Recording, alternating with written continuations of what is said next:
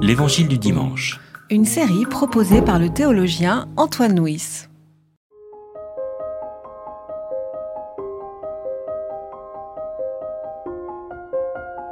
Lorsqu'arriva le jour de la Pentecôte, ils étaient tous ensemble en un même lieu.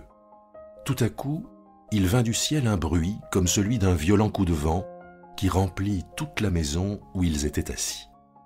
Des langues leur apparurent, qui semblaient de feu et qui se séparaient les unes des autres. Il s'en posa sur chacun d'eux. Ils furent tous remplis d'Esprit Saint et se mirent à parler en d'autres langues, selon ce que l'Esprit leur donnait d'énoncer. Or des Juifs pieux de toutes les nations qui sont sous le ciel habitaient Jérusalem. Au bruit qui se produisit, la multitude accourut et fut bouleversée, parce que chacun les entendait parler dans sa propre langue. Étonnés, stupéfaits, ils disaient « Ces gens qui parlent, ne sont-ils pas tous Galiléens? Comment se fait-il que chacun de nous les entende dans sa langue maternelle? Parthes, Mèdes, Élamites, habitants de Mésopotamie, de Judée, de Cappadoce, du Pont, d'Asie, de Phrygie, de Pamphylie, d'Égypte, de Libye cyrénaïque, citoyens romains, juifs et prosélytes, crétois et arabes, nous les entendons dire dans notre langue les œuvres grandioses de Dieu. » Alors, ces dernières semaines, nous avons euh, médité sur l'évangile de Jean, les récits de résurrection. Et nous nous souvenons que, euh, dans un premier récit, déjà, Jésus envoie son souffle, son esprit, à ses disciples qui étaient enfermés dans la chambre haute. Le ressuscité se révèle en eux, souffle sur eux et leur donne l'esprit. Donc il y a deux récits de Pentecôte dans, les, euh, dans, les, dans le Nouveau Testament. Un premier récit dans l'évangile de Jean, à la fin de l'évangile, le jour de la résurrection.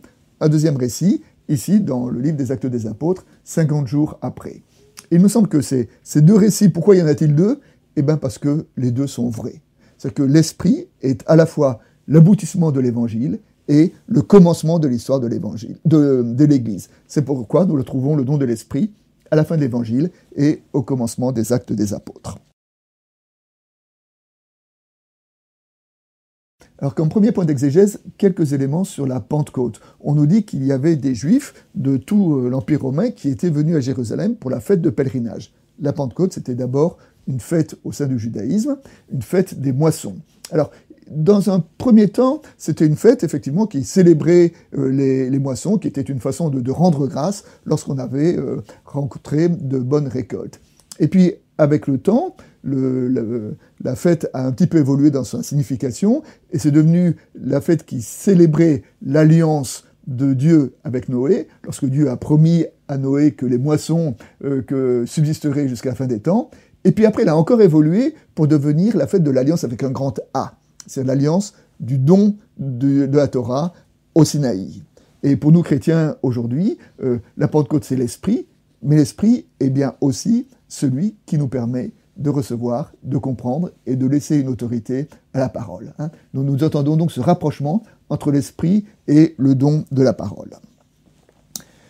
Le second point d'exégèse, ce sont les images qui parlent de l'esprit. Là, il y a deux images qui sont utilisées. Hein. L'esprit est d'abord euh, sous la forme d'un grand souffle qui a euh, bousculé la maison dans laquelle étaient enfermés les disciples, et ensuite des langues de feu qui sont tombées sur eux. Donc les deux images utilisées sont le vent et le feu. Et ces deux images se retrouve euh, dans l'Évangile. Nous nous souvenons que lorsque Jean baptisait et qu'il a vu Jésus, il a dit de Jésus « Il est celui qui baptisera dans l'Esprit Saint et le feu ». L'Esprit Saint et le feu, le feu, image de l'Esprit. Et puis, dans son dialogue avec Nicodème, Jésus dira « De celui qui est né de l'Esprit, il est comme le vent, on ne sait pas d'où il vient, on ne sait pas où il va, mais on sent sa présence ». Donc on voit déjà que ces deux images sont utilisées dans l'Évangile et notamment dans l'évangile de Jean.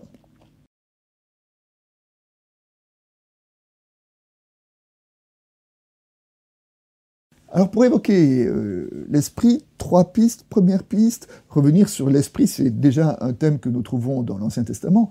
En hébreu, le mot esprit et le mot ruah. Mais le mot ruah dans l'Ancien Testament n'évoque pas automatiquement l'Esprit Saint, puisqu'il évoque aussi des ruah, des, des esprits, des souffles de prostitution, des ruah de jalousie, des ruah d'impureté, des ruah de, de mensonge. C'est pour ça que dans, dans l'Ancien Testament, il ne faut pas confondre l'esprit et l'Esprit Saint. L'esprit, c'est quoi? C'est une force. C'est une force qui peut être au service du mensonge, de l'impureté, ou alors c'est une force qui peut être au service de la sainteté. Et bien, l'esprit de sainteté, c'est lorsque la, la, la, la force de Dieu, la puissance de Dieu est au service de, de la sainteté, c'est-à-dire de la justice, de l'amour et de la grâce de l'Évangile. Le second thème, c'est euh, le texte nous dit que lorsque euh, tous les pèlerins qui étaient là et qui ont vu euh, les disciples euh, parler des langues, on dit ils étaient tous stupéfaits. Et je crois qu'il y a là quelque chose d'important parce que les pèlerins étaient là, ils étaient dans une sorte de, de routine spirituelle, ils accomplissaient un rite en allant faire leur pèlerinage à Jérusalem. Et tout à coup, dans ce rite, dans cette répétition de toujours le même, voilà quelque chose de nouveau. Et l'esprit est ce qui vient apporter quelque chose de nouveau. Et je crois que recevoir l'esprit, c'est garder la possibilité d'être étonné, d'être surpris, d'être déplacé par, euh, par l'évangile. C'est ce qu'ont fait euh, les pèlerins qui étaient là aujourd'hui, et c'est comme ça aussi que nous devons recevoir l'esprit. Sommes-nous prêts à nous laisser déplacer? Enfin, troisième piste, les euh, pèlerins qui étaient à Jérusalem sont étonnés. Pourquoi? Parce qu'ils disent « Mais ne sont-ils pas des Galiléens ?» Alors les Galiléens, c'est cette région qui est au nord de la Palestine, et c'est cette région qui avait mauvaise réputation pour les religieux orthodoxes, parce que la Galilée, c'était un lieu de compromis spirituel, c'était un lieu de mélange de population, c'était un lieu de compromis euh, avec, euh, avec l'Évangile. Mais justement, c'est par les marges de, de ce qu'était le judaïsme à cette époque-là, que l'Esprit est venu jusqu'à eux. Et il me semble que là, nous avons une image qui peut-être peut concerner notre Église aujourd'hui. Regardons ce qui se passe aux marges de l'Église, et bien souvent peut-être, c'est par les marges que l'Esprit souffle et parle encore à l'Église de nos jours.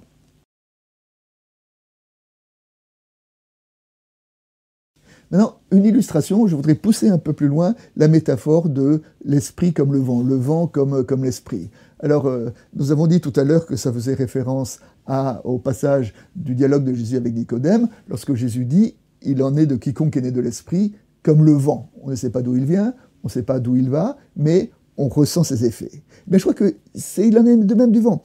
Il est difficile de définir le vent pour ce qu'il est, on ne peut définir le vent que par ses effets.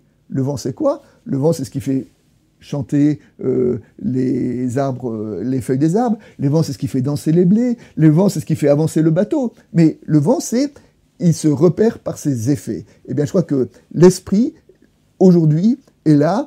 On ne sait pas très bien d'où il vient, on ne sait pas d'où il va, mais il est là quand il y a quelque chose qui fait, qui fait chanter aussi notre vie, qui, qui, fait, qui fait danser notre récolte et qui fait euh, avancer, qui fait gonfler la voile du bateau de notre vie.